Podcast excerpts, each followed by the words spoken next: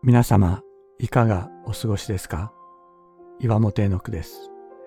今日も366日元気が出る聖書の言葉から聖書のメッセージをお届けします。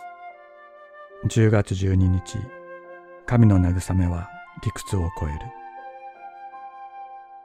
私たちは深い悲しみや不条理とも言うべき苦難や苦悩に陥るとき、自分の思いをどのように表現したらよいかわからなくなります。人と話をするのも苦痛と感じることがあります。また、心の深い痛みを理解しない人が物知り顔に語る理屈が私たちの痛みと孤独感をさらに深めることにもなります。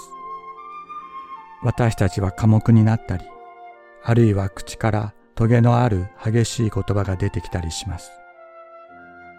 人生の解決は理屈によっては与えられない。理屈を聞いても答えはない。しかし、神の言葉は理屈を超える。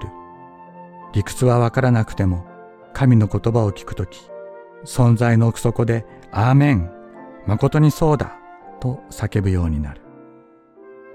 神が語りかけてくださること自体が、私たちの存在の答えとなるからです。私たちのすぐそばにやってきて、理屈を超えた深い慰めを持って支えてくださる方がいる。私たちを決して見捨てない方がいるのです。あなたのために祈っています。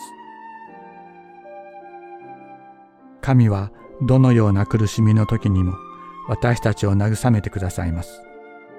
こうして私たちも自分自身が神から受ける慰めによってどのような苦しみの中にいる人をも慰めることができるのです。